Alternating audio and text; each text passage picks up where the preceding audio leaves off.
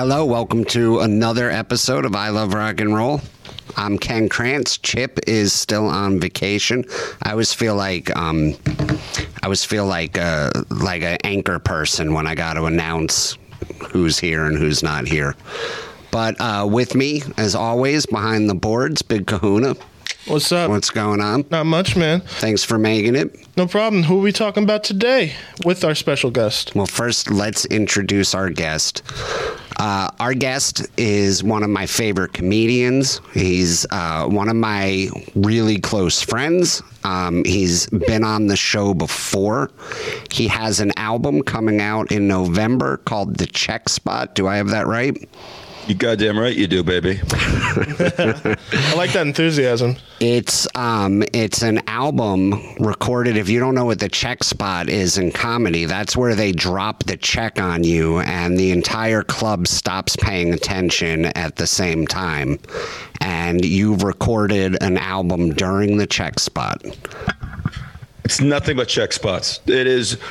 Uh, it's a question and answer too, because I'm just not dumb enough to record an album during the check spot. I make it interactive with drunks, drunk people paying their bills, doing math, asking me anything. Yes, that is what is coming out, my friend. Yeah. November 12th. November 12th. Uh, welcome James Mattern back to the show. Yeah, man. What's good? I actually think that is one of the most punk rock sounding comedy album concepts. That uh, it's, it's original. I've never heard anything like it. Well, thank you. I mean, part of it is when I was pitching it. forgive me, I'm dealing with non-COVID cold. Um, isn't it fun? You have to like tell people what you got now. It's like not Yeah. just like you got to be like, yo, I think it's just a cold. I'm not spreading the disease. Yeah. I'm fucking yeah. Oh, so um, dude, we had like metal machine music in our minds with this, like Lou Reed, just like a, a, a comedy concept album because it's kind of difficult to do. And uh, ironically, I don't know if you want to take the cat out of the bag. Um, Funhouse is like an influence on my comedy, and to me, this kind of feels like we were doing Funhouse. Yeah. Oh, okay. Yeah, well, that leads us that leads us right into today's topic, uh, Iggy and the Stooges. Yes, sir. Um, One of my favorites. yes, yeah. Would you say would you say the the best American rock band? That's always a interesting question to ask that I go back. It's like, what is the criteria? Like, so are they my favorite? Possibly. Uh, they are very American. They're from Michigan. Iggy was in a trailer park uh, for years.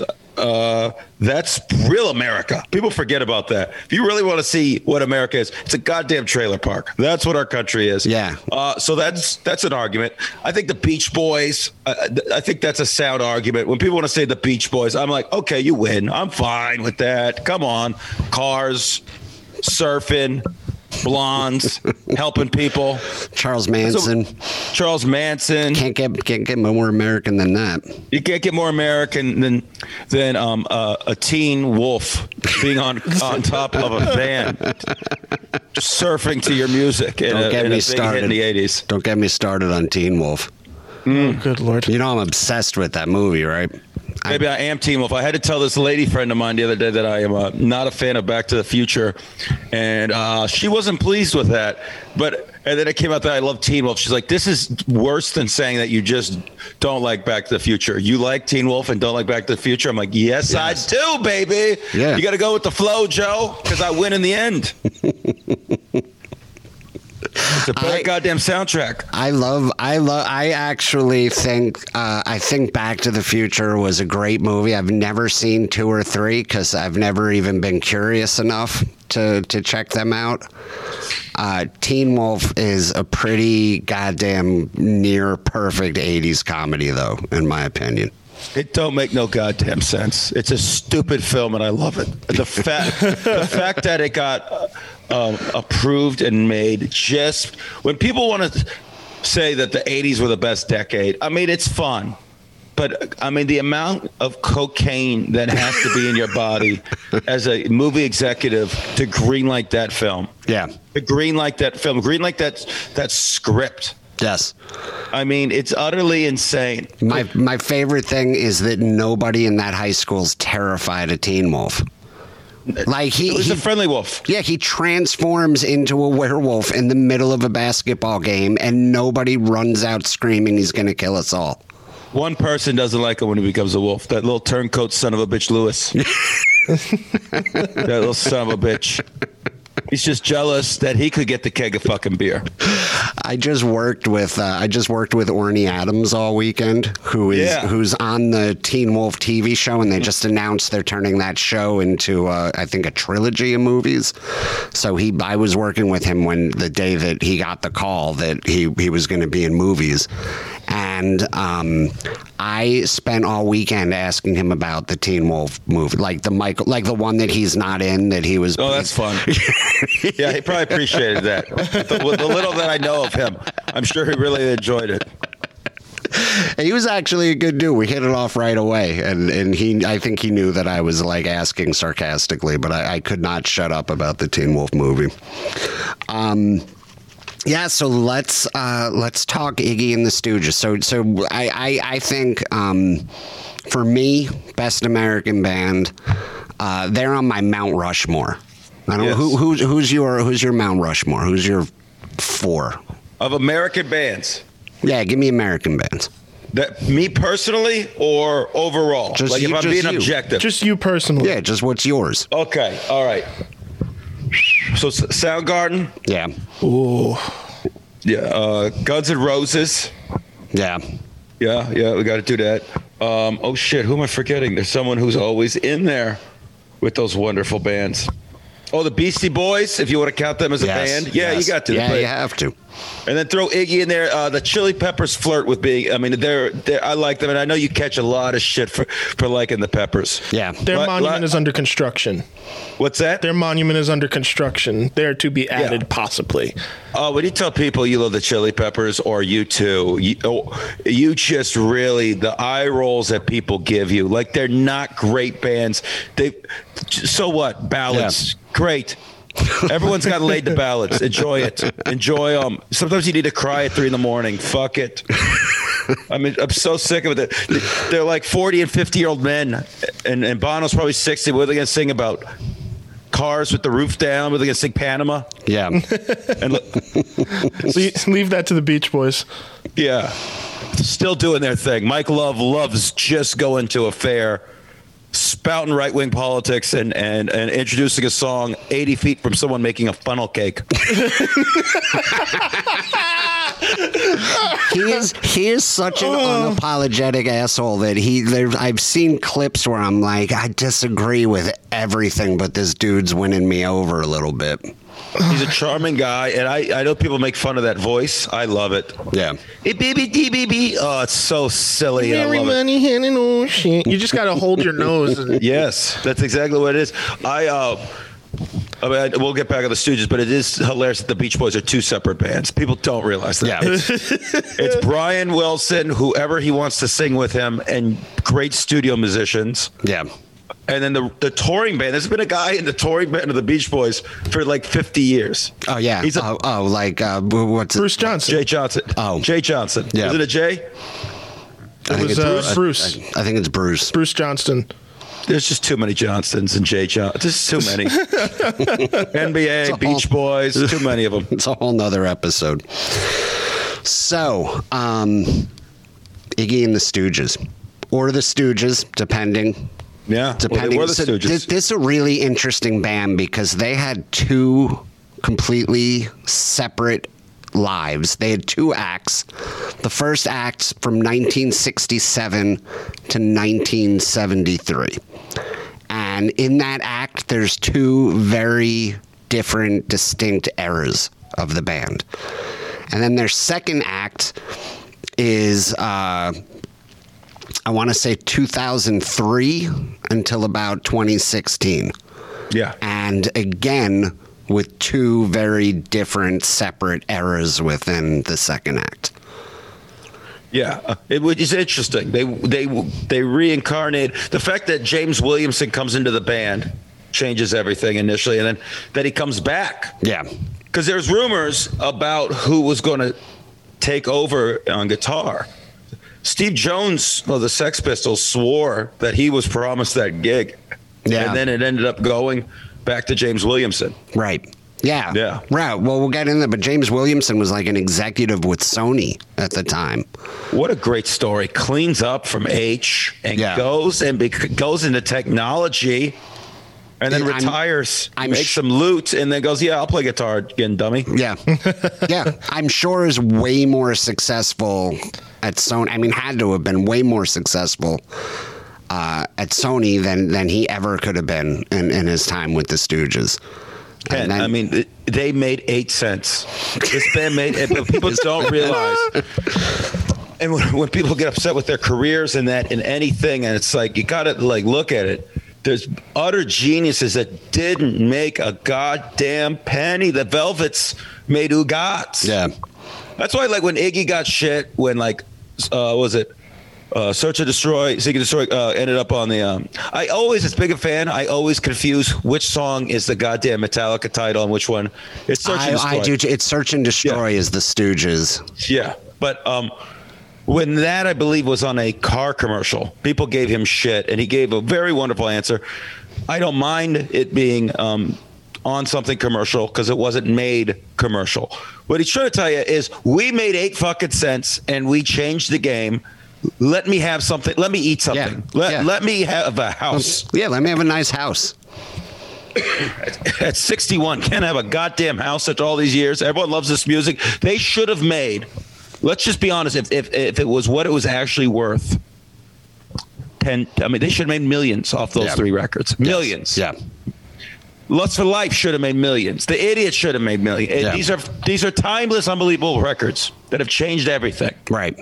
That, that that got no recognition. They they were passed up for the Rock and Roll Hall of Fame.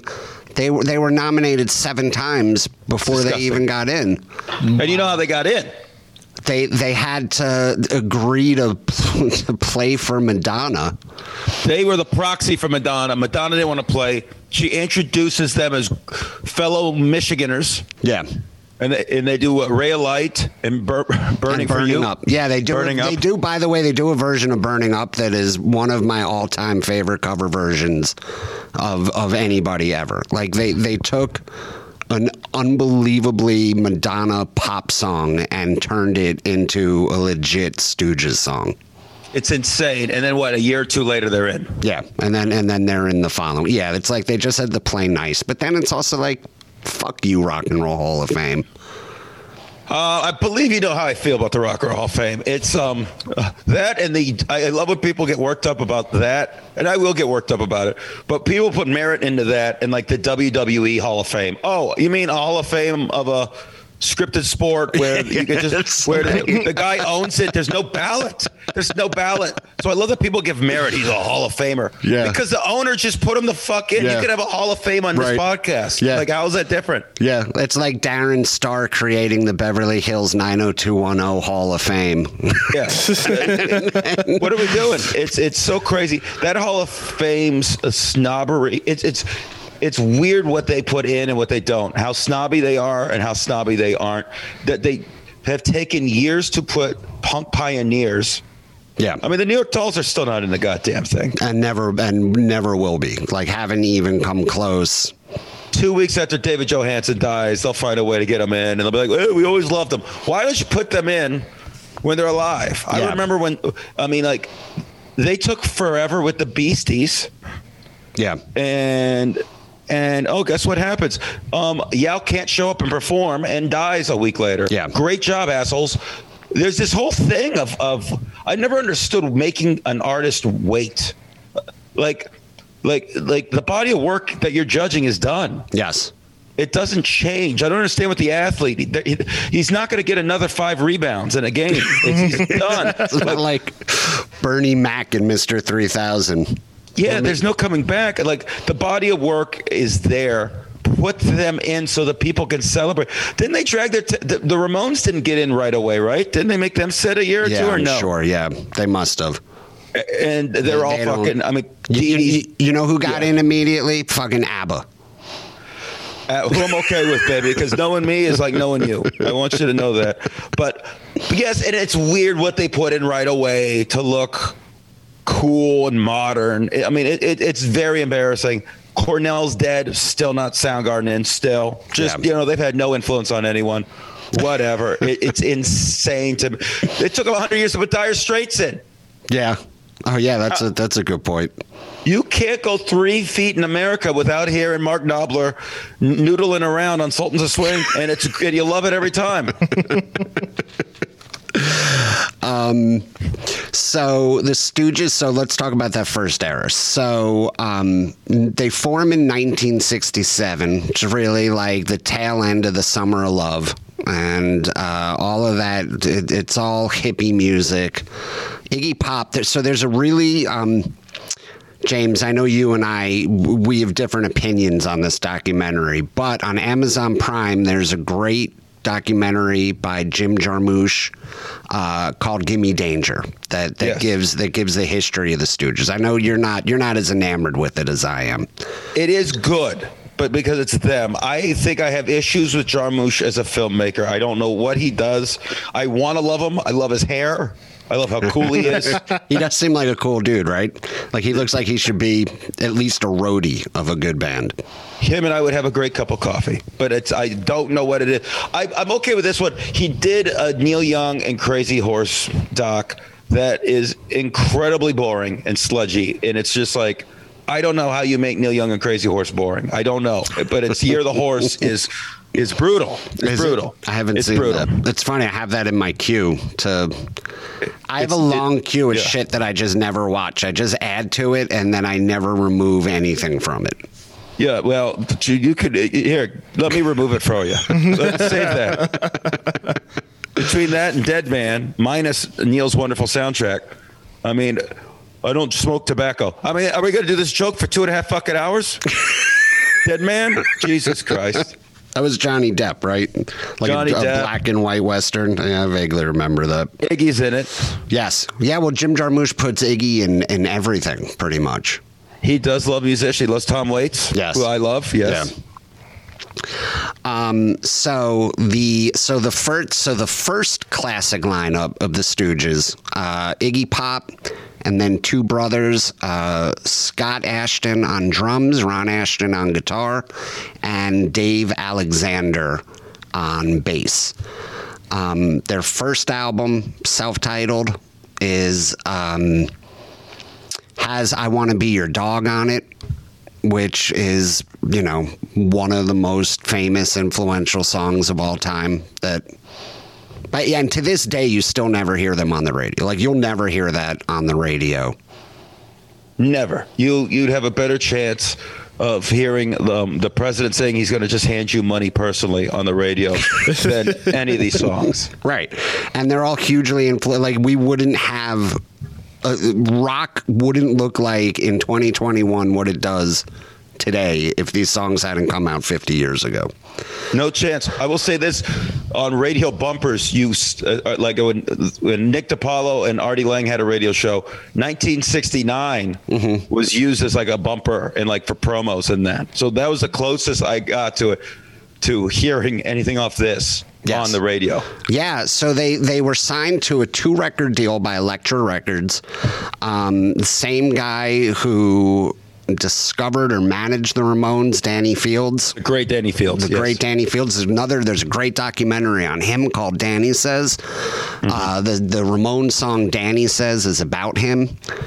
Um, but uh, he discovers them along with another great Detroit band uh, that's always overlooked, the MC5.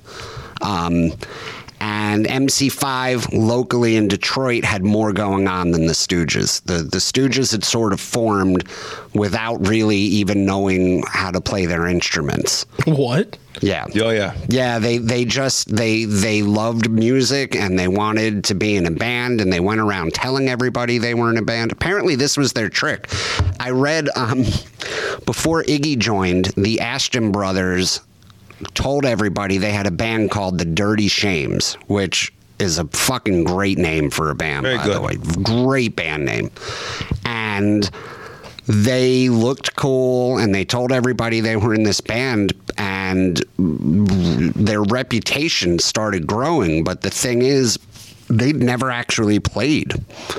they hadn't. I, I, I read something today that was hilarious. Um, I was going back looking through. We, we've talked about this book before. Please kill me. It's an oral history on on punk rock by the great Legs McNeil, and. Um, they were talking about they were talking about this band the dirty shames and their reputation started growing and part of it had to do with the fact that nobody had actually seen them so brilliant move. yes.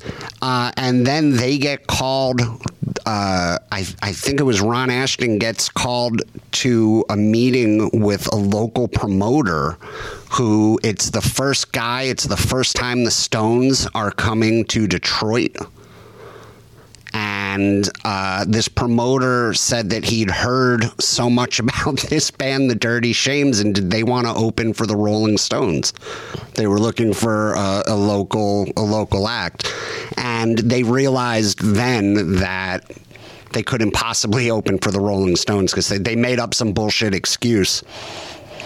Isn't that fun? Isn't that? But wouldn't you think like all that time you spent telling people you were in a great band, if you just spent it practicing and performing, you maybe could have opened for the Rolling Stones.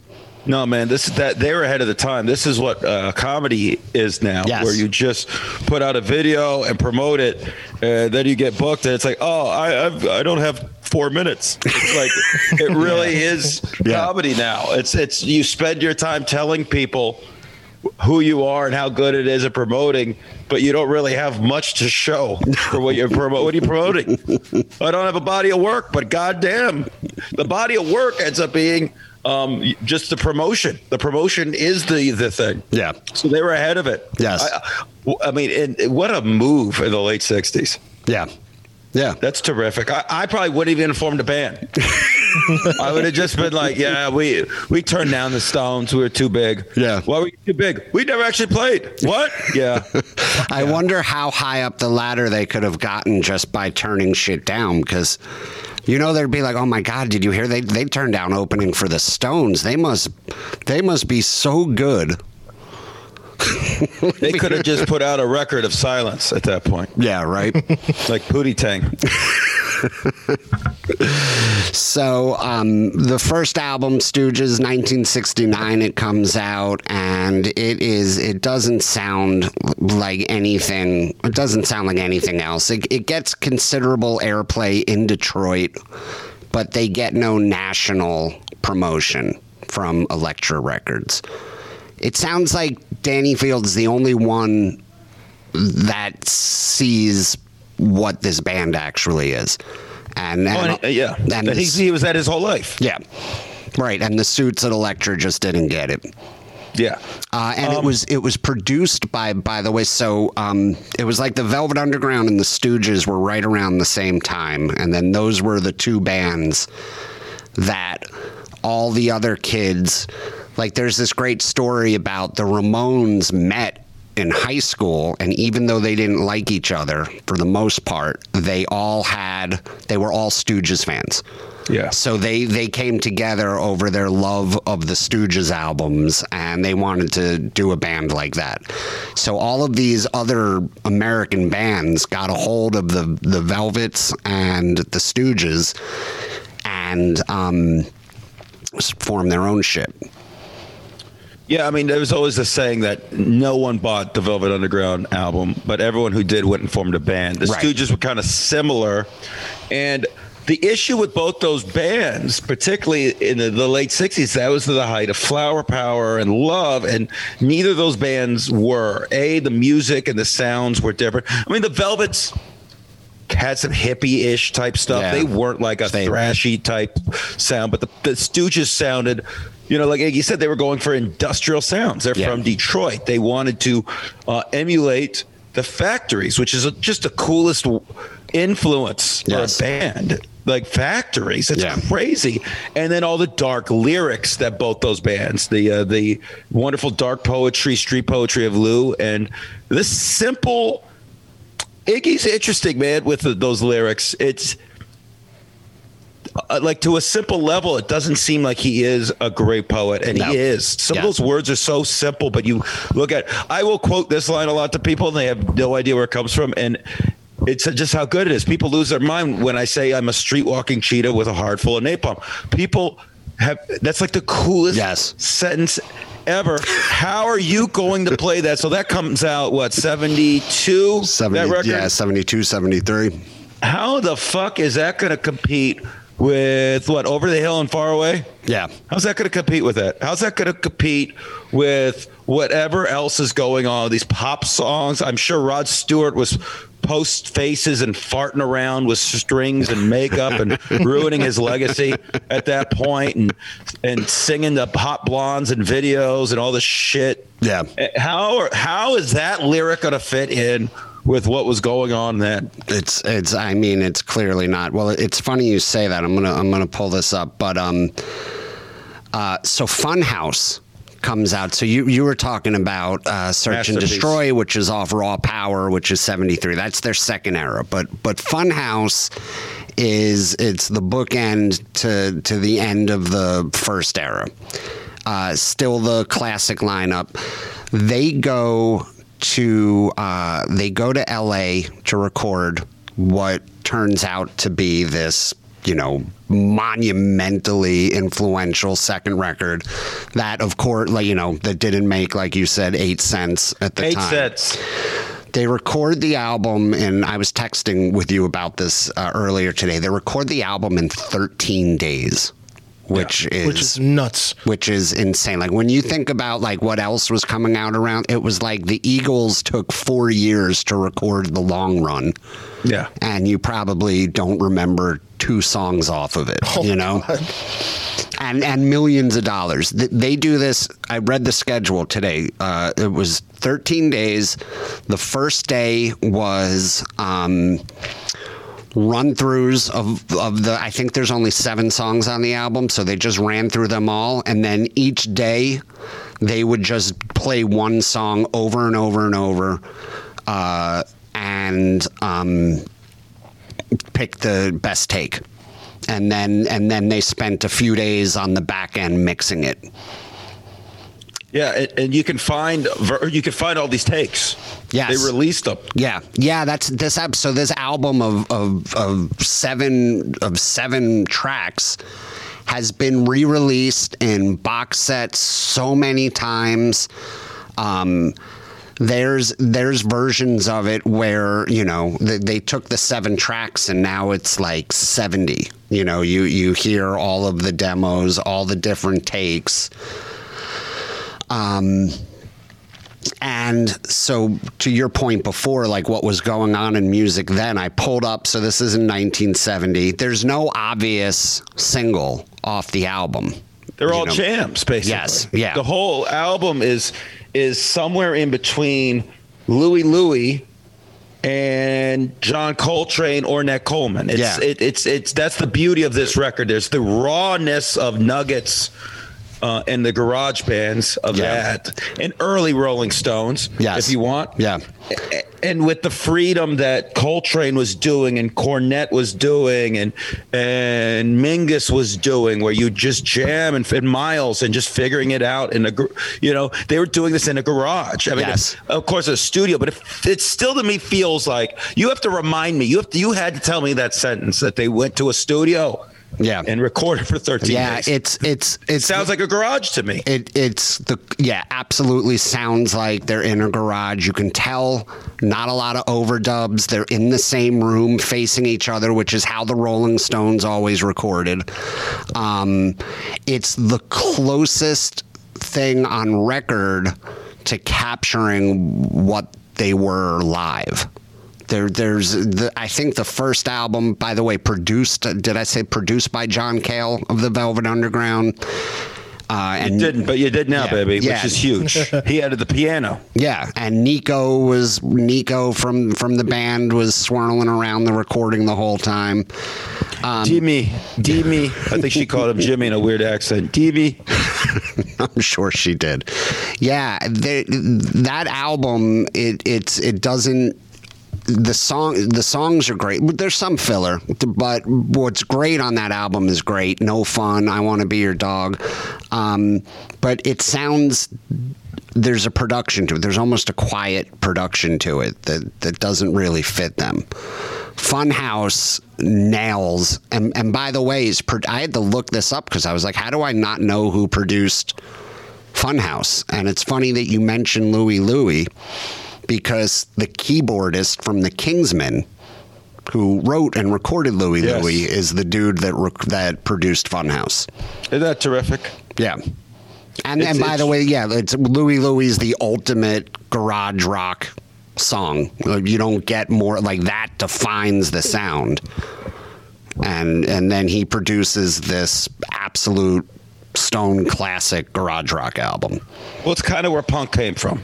Like Yes. if you if you if you ever see like 24 hour party people, they they use Louie Louie several times in that with the Sex Pistols. It's just the raw three chords where it came from, and just pure rock and roll. When rock and roll gets bloated and disgusting, that's the song everyone goes back to, right? Yeah. Is is that that is the pure three chords and the truth Yep. And so this all makes sense. But that, that's the beauty. It's so hard to explain to people the magic of this record is how it comes from that and yet free type jazz how they how it they, this is a, an album about freedom. It's a band about freedom. We don't want to overplay but we want to play. So our songs are going to be a th- three chords but we're allowed to play within it Yeah. and see what happens. Yeah. Crazy. Yeah. It, it's it doesn't because because what happens is like obviously with jamming it becomes goddamn math and you know I think prog rock now has like a respect and almost a nerdy punk credibility after these years. But when prog rock is bad, holy shit! Oh, it's I- it- it's uh, it's terrible. Terrible. Yeah. and so you don't want to become that, but you still want the freedom to play. Like Neil Young's another person who flirts with it, where it's three chords, but you could do a nine-minute song with three chords and have all this passion and musicianship, but not overplay and not be sloppy and not be pretentious. And this is this is what, which is crazy. This came out probably what within months of uh, everybody knows this is nowhere, which is kind of a Right. le- not as boy. I want to describe this record as almost bloodthirsty. It's not as bloodthirsty. It's it's a little more chill than this, but this is an album that hits you over the head with a hammer Yes. and says, "This is what we do here." Yeah. Mackay yeah, with it- the horns. Oh, the The, yeah, that's the sax is what makes they they they bring in this saxophone player Steve Mackay who who I I saw uh, I I was lucky enough to see the Stooges a bunch of time you know on their second second run and um, he just it it was it was he, was like dropping an atom bomb into the mix. It's Th- amazing. There's there's it is they they just you can tell they just gave him free reign. They were like play what you want, play what you feel. They they told him to play like Maceo Parker on acid. Which Yeah. I which I always thought was funny because I was like, I'm sure Maceo Parker was just Maceo Parker on acid. I'd be like, oh, play this like Keith Richards, but on heroin. Like, no, I think that's. Oh yeah, I think it's already understood. yeah, But the yeah, I can't. I I I can't. It's so funny because everything is so raw on that album, and and everything's just thrown into the mix together. But that sax is the one thing I can't imagine the album without. It's so powerful. Like the title track is the the horn in that, the sax in that. It just my, my inner soul. So it's weird as a comic, and it's gonna sound pretentious. I like made a list of songs that I gave to uh, this place I was playing during the pandemic uh, that I called my inner soul. Uh, these are songs that if I listen to before, it gets me where I need to be creatively. And Funhouse, the title track, and that the bass and the sax, it's it's something that plays constantly in my head, which probably makes me sound like a sociopath. Well, whatever. Uh, lock the doors at night. But it, it it really that that rhythm and freedom and energy, the combination of all those things is so pitch perfect on that track. God, it's it's it's, it's unbelievable. And it's Yeah. crazy that there's people who've never heard it. Right. And it- because I, I just remember this is an album. I, I was trying to do a list of this a few weeks ago. The albums I listened to the first time, and I just go, okay, Like it that floored me. And this is one of those records. It's probably 10 or 12, I think. I was trying to do the math. This is an album where I sat and listened and you go, "Oh, okay. This is this is different than everything else and I'm blown away." Yeah. You know, sometimes you just listen to one and go, "That's good." This is beyond good. This goes. This this is going to change how I think. Yes. is going to ch- how I appreciate music and how I live. Yeah, yeah. It's it's um, it. So I pulled up what all the number one hits were in 1970. Oh my god, it's going to be a lot of horse shit. it's a lot of horse shit. Um, B.J. Thomas, raindrops keep falling on my head. Not the worst. Um, no, these aren't terrible songs. A lot of Jackson Five, I Want You Back, uh, ABC, That's good. American Woman. That's fine. uh, You know, Bridge Over Troubled Water. Oh my god, I cry like a son of a bitch. But I prefer the Elvis version though. But go on. Oh, the the uh, Beatles had two with a long and winding road, which is oh, is that just their worst fucking song ever? Possibly. I'm not a fan of that song. No. Thank you. I think we've Thank talked you. about that before. Me-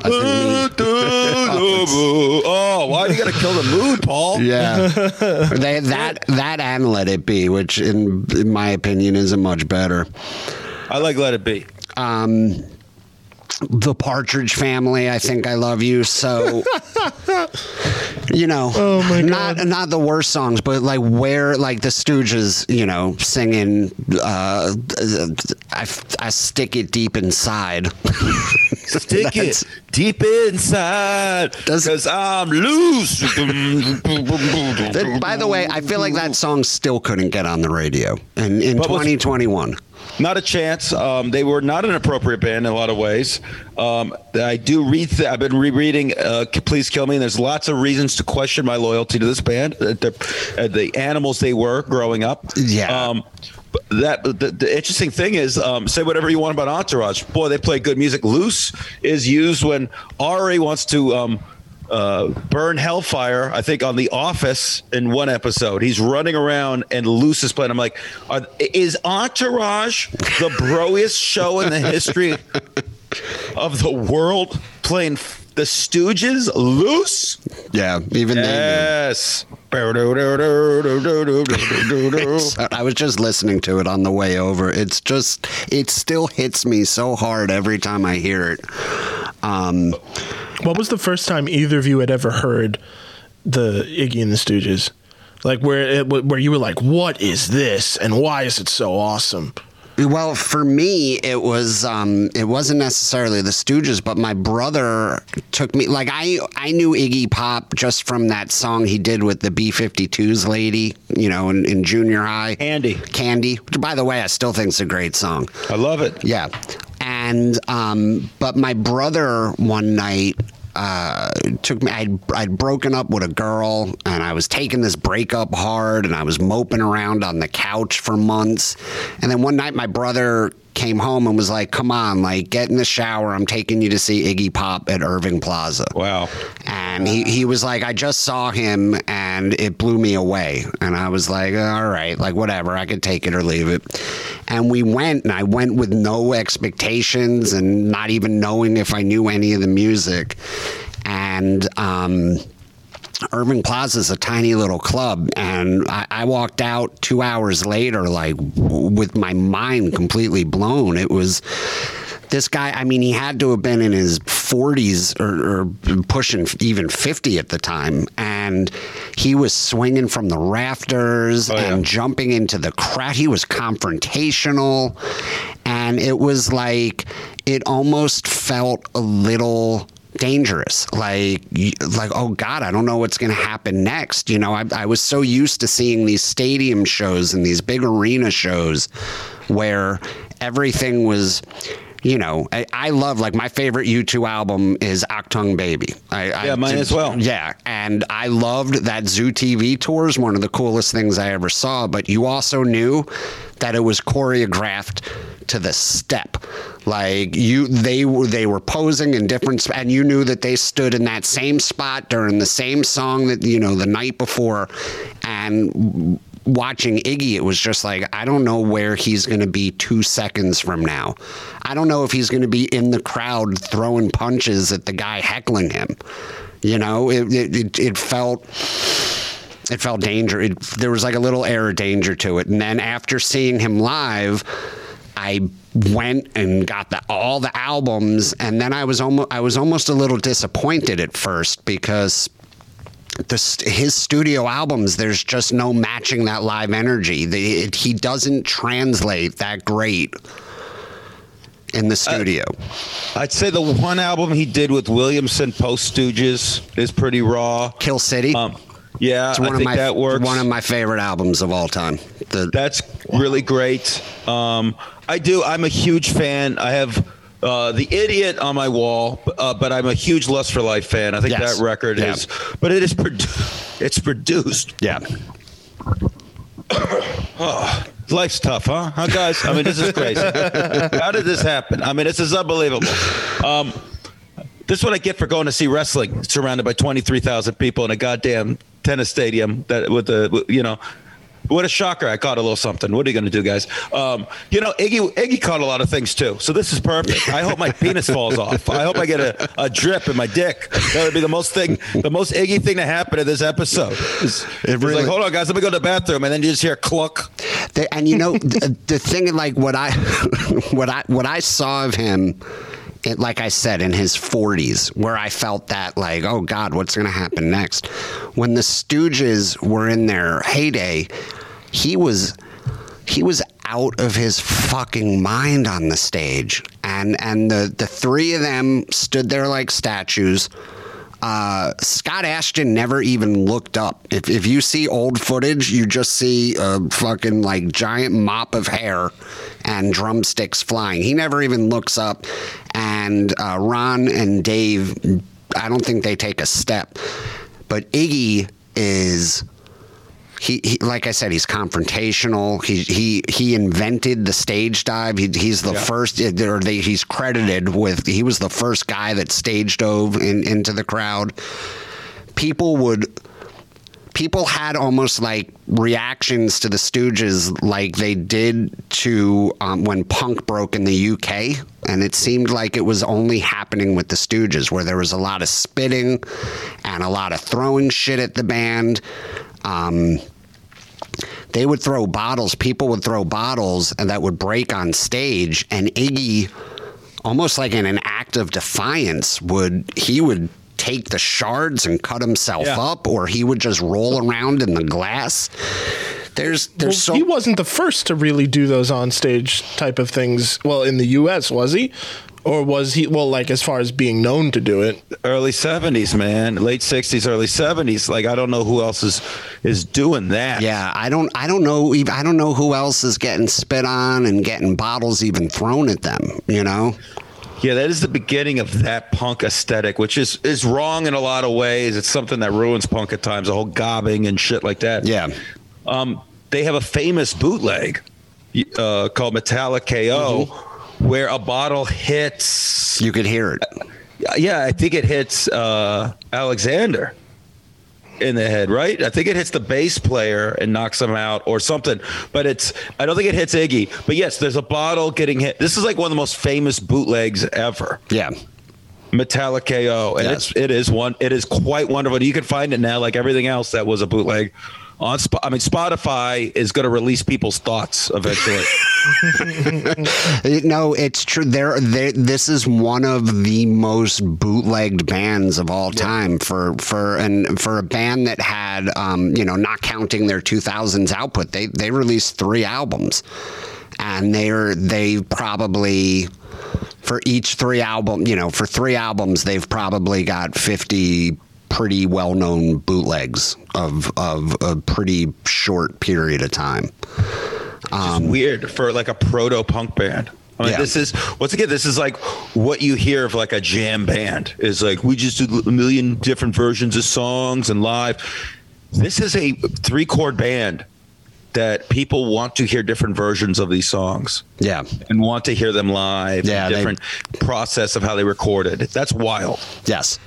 Yeah, they they they people want to collect everything. uh, everything of theirs. Um, but at the time, you couldn't give this shit away. Couldn't. Couldn't. Eight cents. I'm going to harp on that. Eight cents. This is groundbreaking music. Yes. Pure magic. Yes. Yeah, it Eight is. It, it still it still gives me it still gives me the chills.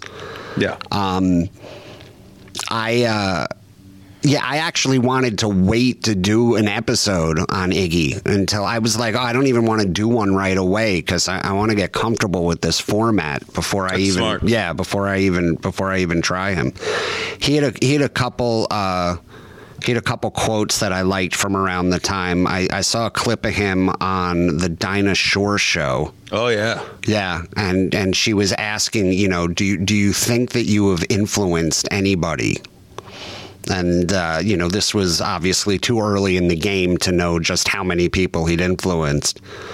But he said, I don't know about that, but I do think I helped wipe out the '60s.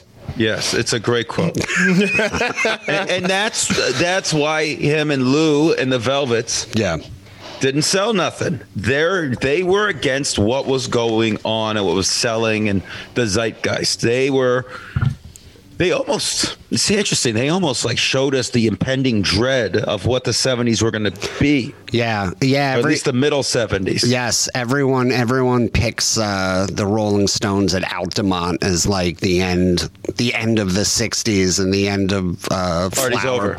Yeah, but I was like, nah. I think go back go back and listen to the Velvets and the Stooges because they that that's where you hear that's where you hear the change blowing through. Well, well, I think they're not wrong in that. I think that is the sea change. I think that's what happens. But I do think that that, that first Velvets and, and, and definitely White Light, White Heat and the first Stooges album, um, they were the whispers of it that Yeah. there was a change. This Yeah. is the, these were soothsayers telling you, no, it isn't as great as you think it is, and you're going to find out soon enough. Yes. And then Funhouse is kind of right there, what 1970, telling you, look, the, the 60s are done. Yeah. Look at the cold reality out here. Yep. Um, I love. Uh, wait, I love this too. I have to find it. Um, so Iggy in this. So this is a 2016 documentary. So a lot of these interviews with Iggy on Gimme Danger are called from you know 2014 2015 and he still sounds like he has so much disdain for that California music for Yeah. all that happy shit um, he said uh, he had a i'm paraphrasing here but he says some of the biggest california acts from the summer of love were created by men in suits in meetings and Yeah. it, and it smelled and they still smell I love them. i love how fucking love punk so rock much. is that It's to just think it's like gets.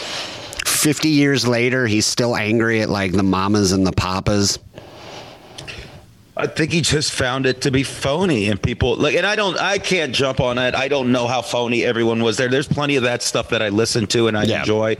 It doesn't move me quite like Iggy does. There was a realness to this. yeah That's the difference. It's pretty crazy that there. I mean, so much gets brought up with like the Manson murders as the end of the '60s too, right? Yeah. And at that time, and, and like how it, that music, the Stooges are kind of that dark underlying. Like you would, you could see people who liked Manson or in that group liking yes that music and i don't want to use that as an endorsement but it's it's that is the uh, the cutting through of of through the flower power yeah it's yeah crazy Yes. What's What's even crazier is that this this album, if possible, makes less of an impact. Critics hated it. Critics hated. Critics, for the most part, seem to hate both both those albums. crazy how th- that changes over time Well- now all the reviews are are and the, the oh, magazines are five Yeah, stars five and a half. stars, ten out of ten. Yeah, it's funny. I went back and I, I I googled Funhouse reviews. The most depressing thing first, fucking Pink came up. Pink has an album called Oh, yeah. yeah. So everything was like, oh, Pink's. I was like, oh Jesus, it's it's not even the most popular Funhouse. it isn't it's fitting though that's fitting that way it's i kind of respect that But then I'm reading all these reviews and I'm like, like another glowing review. And then I was like, oh, this was written in 1998. You know, you- a lot of these people. So rock journalism was still kind of new then. And then the people who got influenced by rock music and rock journalism together became critics. Klosterman brought it up that, uh, you know, Zeppelin got horrible reviews. Now you look in these books, and you know those first four albums are all four stars, Yeah. four and a half, five star, masterpiece, classic, all this bad reviews, particularly the first two, Yeah. bad reviews, and but all their fans became critics. Yeah. people who loved them. Which uh, Klosterman brought up. The theory was that was going to happen to Van Halen, and it did not. But it happened with these punk people. That it ended up being a lot of critics were the people who loved the raw three chord shit. And when this album was coming out, and even the Velvets were going to have them handcuffed, and, and then later the, the Dolls, it was viewed as not musicianship. It was it was viewed as pissing around, and then you you know years of the.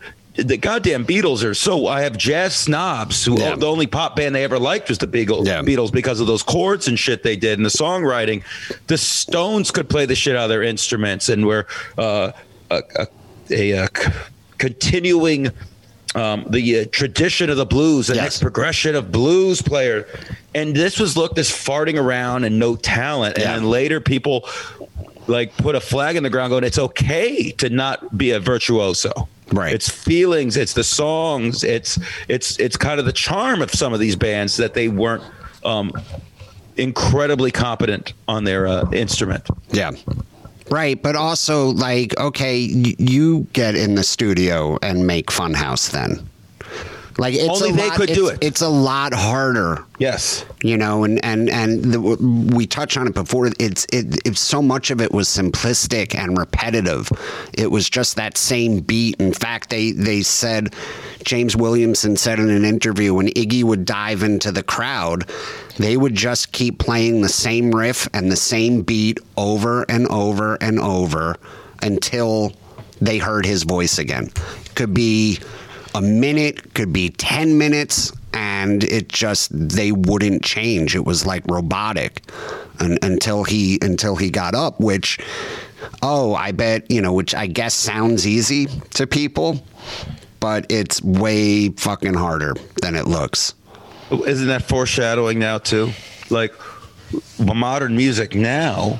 Oh, mean, one of the, the criticisms that people have is it's all one beat. It's all the songs don't change keys anymore. There's there's it, there's a earlier you guys were asking about when when I discovered the Stooges. There was two separate rock and roll ten parters. There was rock and roll on PBS, which is outstanding. There's an episode Oh, on the yeah. Stooges um, Walk on the Wild Side. I think you can find that episode on YouTube. And then there was the history of rock and roll, which I've I watched every episode a million times, and I Oh, saw I remember that. on that. Yeah. and it's great. But on the the PBS one.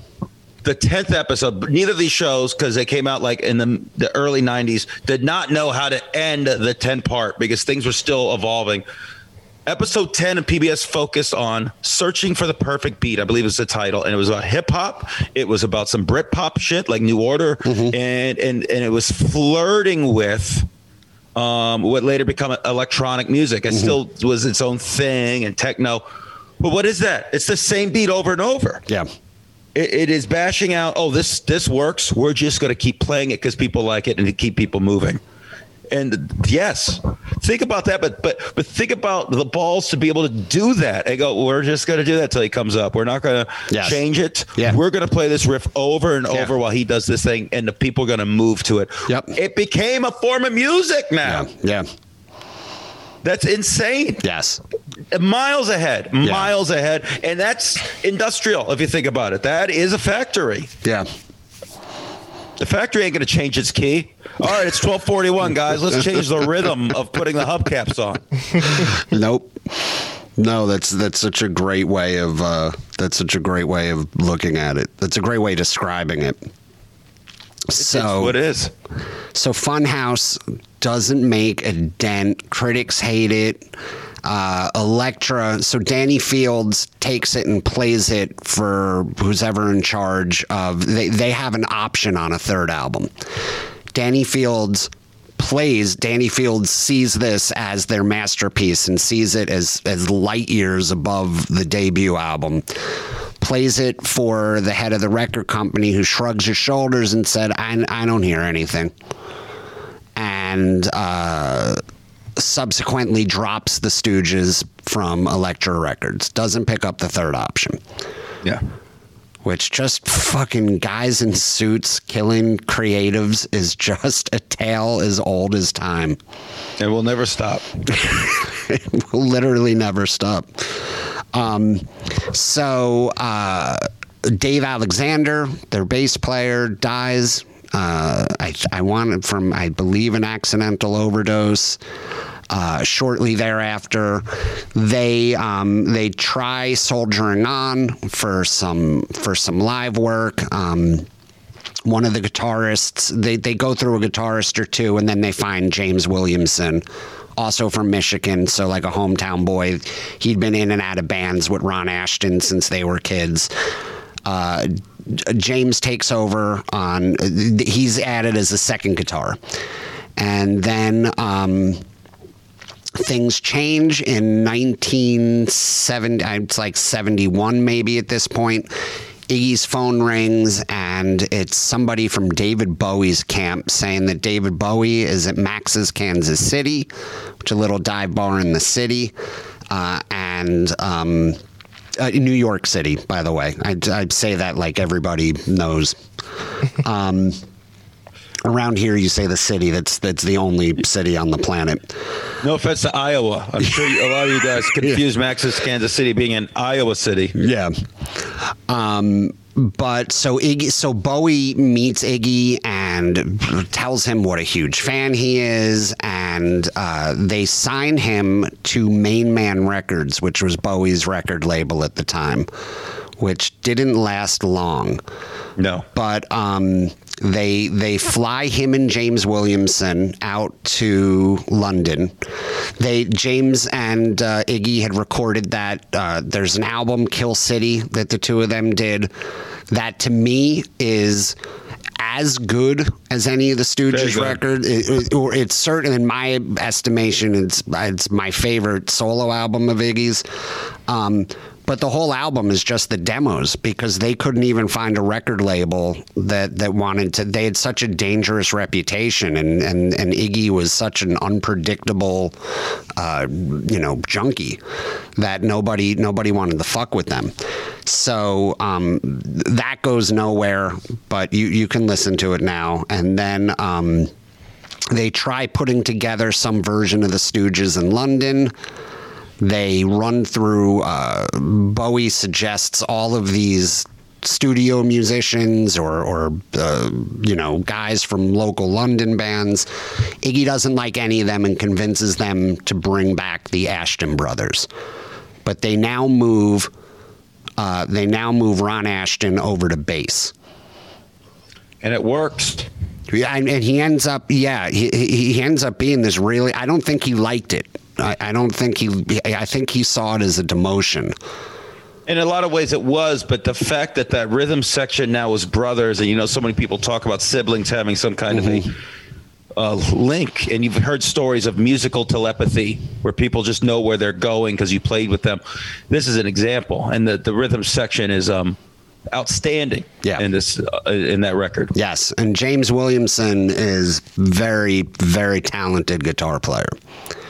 Yes, more skilled, but still there was this raw. I mean, there's the squealing sounds that come out of that are insane. And and uh, in all due respect to Ron, they wouldn't have made that record. That record would not be the same without Williamson. I mean, you you don't get a "Gimme Danger" with him. No, Uh, penetration is just I I just think of that as, as all of his shit is uh, as Williamson's riffing and and and uh, Search and Destroy. God damn. yeah, I, I'm checking. I believe that's the first song on Yeah. the album, right?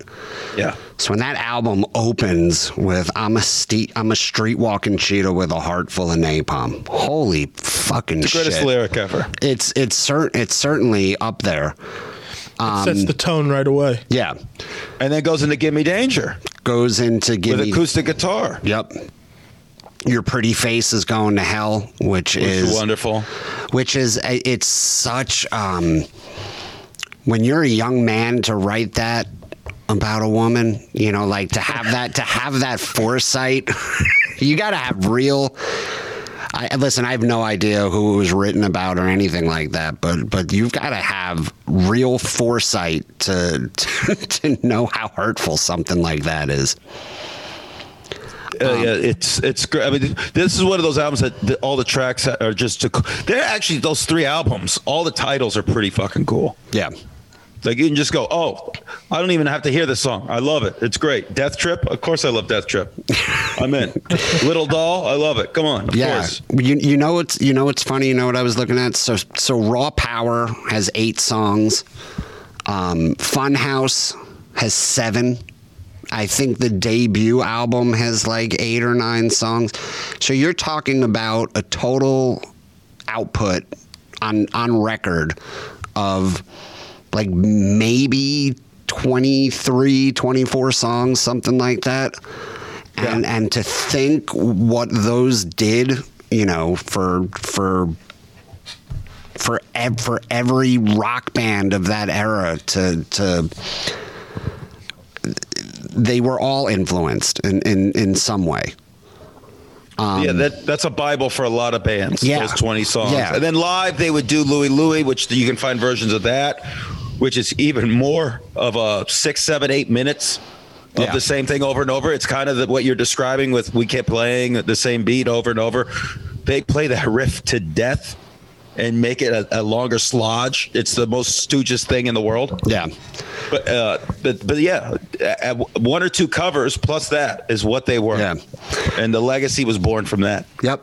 And then Raw Raw Power comes out, produced by Bowie, um, with that great glam rock album cover of, of Iggy, and um, classic songs that should have been embraced by certainly Bowie's fans.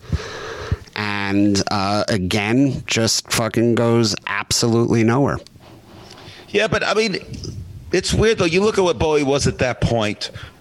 Ziggy's a real rock album, Yeah. but uh, it makes sense later that Bowie fans could like this with with, with the challenging shit he does later Yes. because he was it was still kind of a poppy thing Yeah. if you really think about what he was doing. Then later, of course, like if you love Lodger. Right, the Eno yeah. albums, you probably listen to this and go, "Oh, this is insane." This, Yeah. Of course, this came out.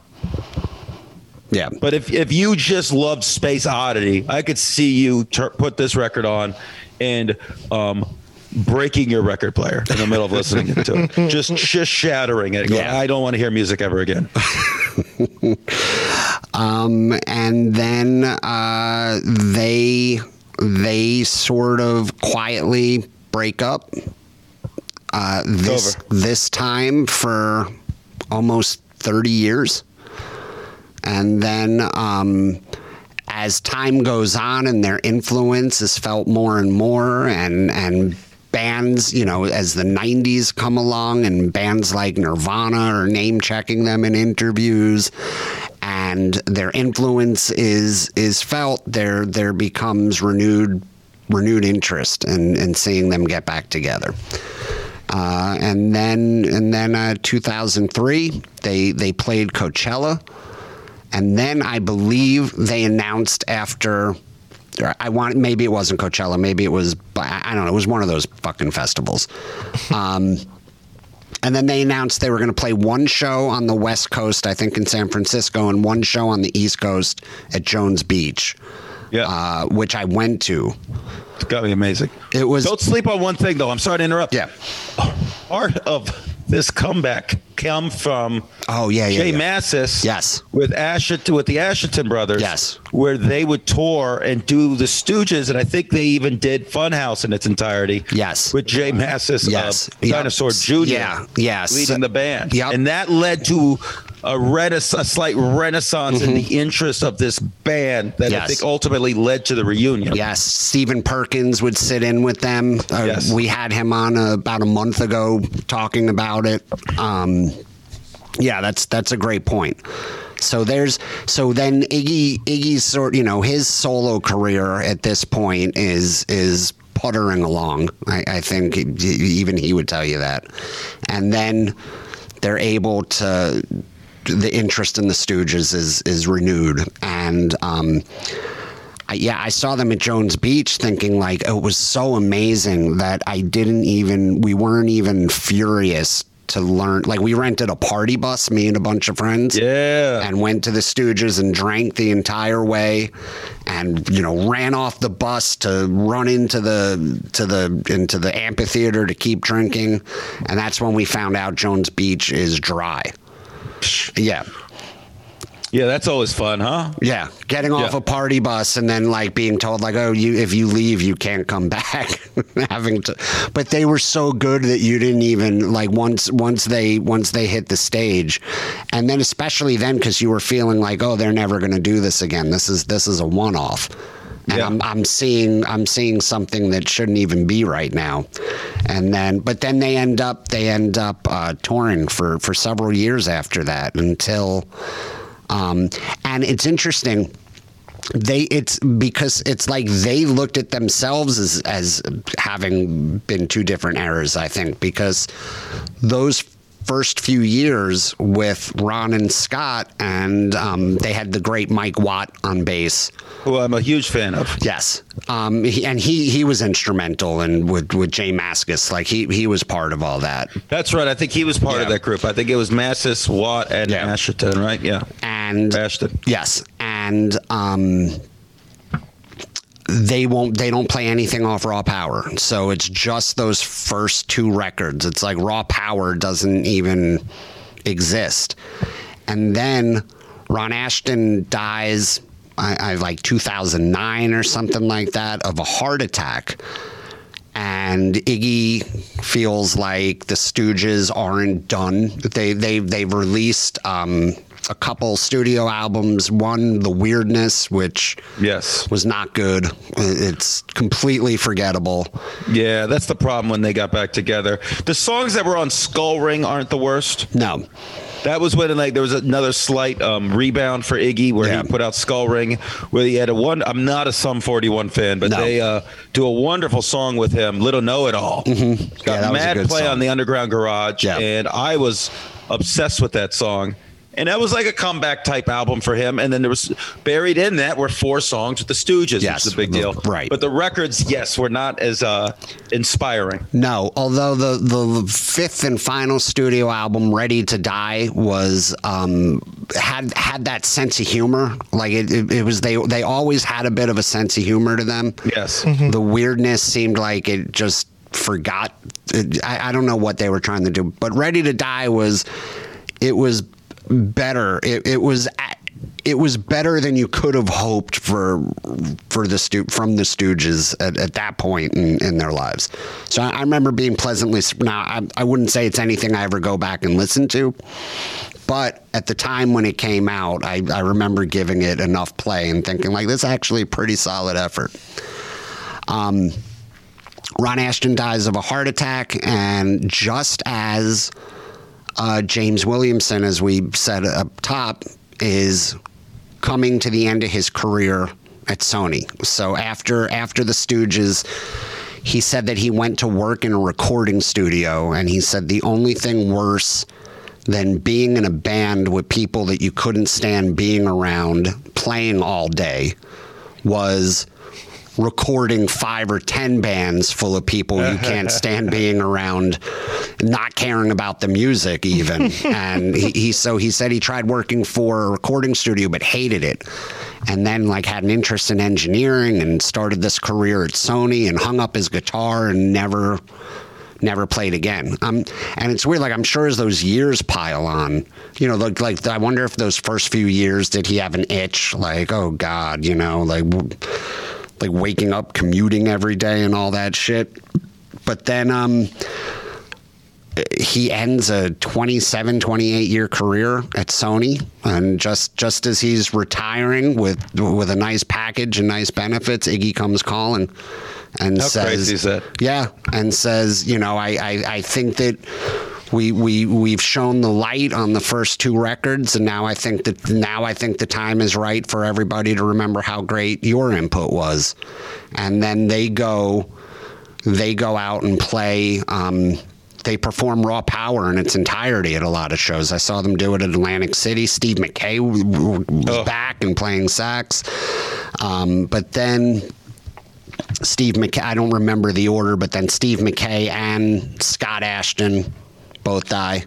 And that's it. And then that's that's the end. And then, you know, I, I I, don't think I don't know if James Williamson stayed in music or if he just you know went on that run with them, but uh, that was that was it for the for the Stooges. You know, Iggy's Iggy's career will will cover we'll cover on another. I love so much of what like he he just as he got older and started putting out like like albums of like French standards, like French jazz. He's such a fascinating dude. it's so interesting. He grew up in a trailer park, but not. Yeah. It by all accounts, it doesn't sound like like his dad was a college professor, and his like I I don't I'm not sure. You know, you, you have that stereotype in your head of, of people in trailer parks, but it sounded like he grew up very well adjusted. Um, he would play. He was a drummer. He they they, they bought him a drum set, and he he would Yeah. practice. Can you imagine living in a trailer with somebody with the energy of Iggy Pop and a drum set? Well, the parents' living room, the living room became their bedroom. Yeah. They gave him the small room they had so he could have his drums. Yeah, Wild. yeah, Wild. yeah. And then Oh, oh so could I, uh, I got two stories. Can I? Yeah, go I ahead, feel real- like we're, we're yeah, at real the- so quick. real quick. So when Mike Watt joins the band, I think he tells this on Maron's podcast, but it's the best, where where Iggy's calls him and wants him to be the Stooges, and and Mike just just so excited. I mean, the Minutemen love the Stooges, and he's like, "Well, one thing, Mike." You know, you can't be dressed in that flannel and uh, and looking like a lumberjack. And then there was a pause. And Watt really wants the job. He doesn't want to not be the bass player of the Stooges because he dresses. He goes, well, "What about black shirt, black jeans, and and Converse?" And then there was a pause by Iggy and goes, "Strong." All right, I'll see you at practice. Strong, strong. I use that word "strong" a lot Yeah. to describe things. I think it's because of that. So years ago, I'm back for a bachelor party in Vegas, where I'm from and I have a stand-up show the night before. A comeback. It's a homecoming. It's a bunch of us who moved away, and now we're having it, and I'm closing it. And I did it the year before, and I can tell you with all humility, I bombed hard in front of many people, and I got paid really nice, and it was awful. And so I'm in my head. And I take my cousin as my like my one I can get in at the show, and I have him kind of be my handler. And we're leaving. We get pizza on the way to the gig at the one decent place in Vegas to get pizza across from the Hard Rock, and we see a sign tomorrow night. Iggy and the Stooges. Oh, I nice. stopped the car in traffic, and I turned to my little cousin. It's the same day as the bachelor party. I go, what? And then it says postponed, and I go, "Oh my God, Nick! Thank God, I'm the best man at this fucking wedding, and I'm gonna. I would have canceled on the motherfucker and got tickets that I couldn't afford. I would have gone because I never saw the Stooges. You, you tell me you saw them. Yeah. I'm so yeah, bunch of bunch of time. I I got I was lucky. I they they I probably saw them five or six times during that 13 year run. Yeah, uh, God bless you that you did. Um, I honestly was like, "Holy shit, I, we're at a come to Jesus moment. We're gonna have to Yeah. find a way to get this whole bachelor party into this fucking thing," and and it ended up being postponed. But I was like, "That's how important it was." This Yeah. is like one of my best friends. My still one of my best friends to this day. This kid and I contemplated, "Holy shit!" I mean, I might have missed my gig if it was that night and it was happening. Yeah, that that that that would be worthy of consideration. For, Oh, for sure. Marona me, All right. Marone. Um, James, tell everybody where to find you. Tell them when the album's coming out. Tell them how to get it. Uh, let's see. Uh, James Mattern on Instagrams, pattern but with an M. Check that out. Um, I have a new podcast coming out in October. Hopefully, the next couple weeks after this episode drops. It's called "Thanks for Coming Out," a podcast about bombing with my buddy Shuli Egar, formerly of the Stern Show. We interview comics about bombing and early shitty material at open mics. It's cool. Oh, I want to hear that. It's gonna I be the shit, so baby. many great bombing Uh, stories. buddy, it's we're gonna get them all out. Uh, and then November twelfth is the check spot. It'll be dropping. Please buy it. If you can't afford it, stream it a million times, but check it out and spread the word. This is the type of album that um, we're approaching like it's a punk album and, and a pre-punk album. This is going to be a word of mouth. It's Yeah. different. It's uh, 33 minutes of me eating checks while people pay their bills, and video's going to be dropping later in the year or beginning of next year of it, and it's really cool. So please support that. And this comes out past October 4th, right? Yeah. This episode. Oh, Here, wait, this uh, episode. Yeah. I can announce this. I'm guessing. Go ahead. New York Comedy Festival, November 11th is my album release party. It is part of the festival. 10:30 New York Comedy Club 4th Street, the. Second amazing. location in the East Village. 10:30 I have a wonderful lineup with special guests um, Night Cream, which is Greg Stone's comedy band, which is the greatest thing I've ever heard.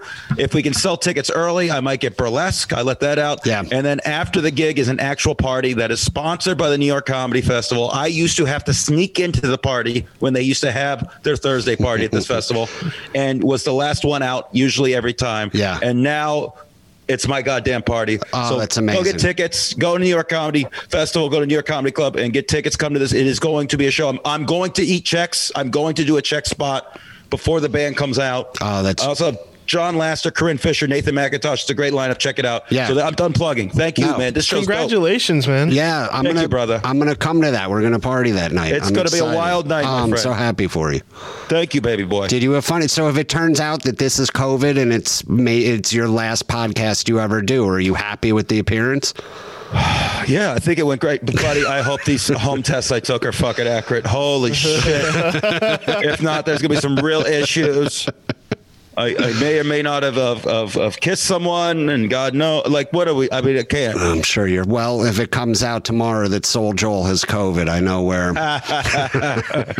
he got it from talking on the phone to me. All How right, bad buddy. it is. This was great. Thank you so much for doing it. Thanks for Thank you, uh, baby thanks boy. for giving me some of your time, man. All right, I Thanks, love you. I'll talk to you soon, everybody. Follow uh, I love rock and roll at rock and roll and spelled out on Twitter, and uh, tweet us. Tell us tell us what you want to hear covered. Kahuna, you got anything to promote? Uh, no, I think we're good, man. That was a good episode. Yeah. Oh wait, very quick. Can I end with the story that that I told and called you a couple days ago? Sure. So uh, listen, listen to what a cool moment Kahuna, what a cool rock and roll moment Kahuna has. So um, they're doing. So Kahuna's dad. I don't know if you know this. Kahuna. No, I, he wasn't on the board when you did it last time. Kahuna's dad was Prince Be from PM Dawn and um, I'm listening to Nirvana. They're they're doing a town hall on Nirvana on Sirius XM to celebrate the anniversary of um, I forget if it's 25th or 30, whatever the never mind 30. 30th. And uh, they're doing a town hall, and I'm listening to Dave Grohl. And he's talking about someone asks him, "Hey, when when Nevermind came out, did you hear from any other did you hear from famous musicians like congratulating you? And he thought about it and I, he named like oh i think like a dude from the replacements like dropped me a nice note or something. And then he says oh you know who you know who uh you know who reached out and said that this album is is brilliant and that it we're like the future of rock or whatever just like glowing reviews? This is the dude from pm dawn How cool is that? yeah. so Fucking- fucking Dave Grohl is uh is name checking Kahuna's old man on uh It was wild because then he he calls me like almost almost instantly after it happened. So excited, so ready to tell me, and it and it threw me for a loop because I was like, "What?" And I had to re-sign up for Sirius XM to listen to it again. did, did dope, you bro. did you hear it? yeah, I heard it. Oh, And it okay. was- It was, awesome. Oh my god! Congrats on that. That's dope as shit. Thanks, boss. Thank you so much.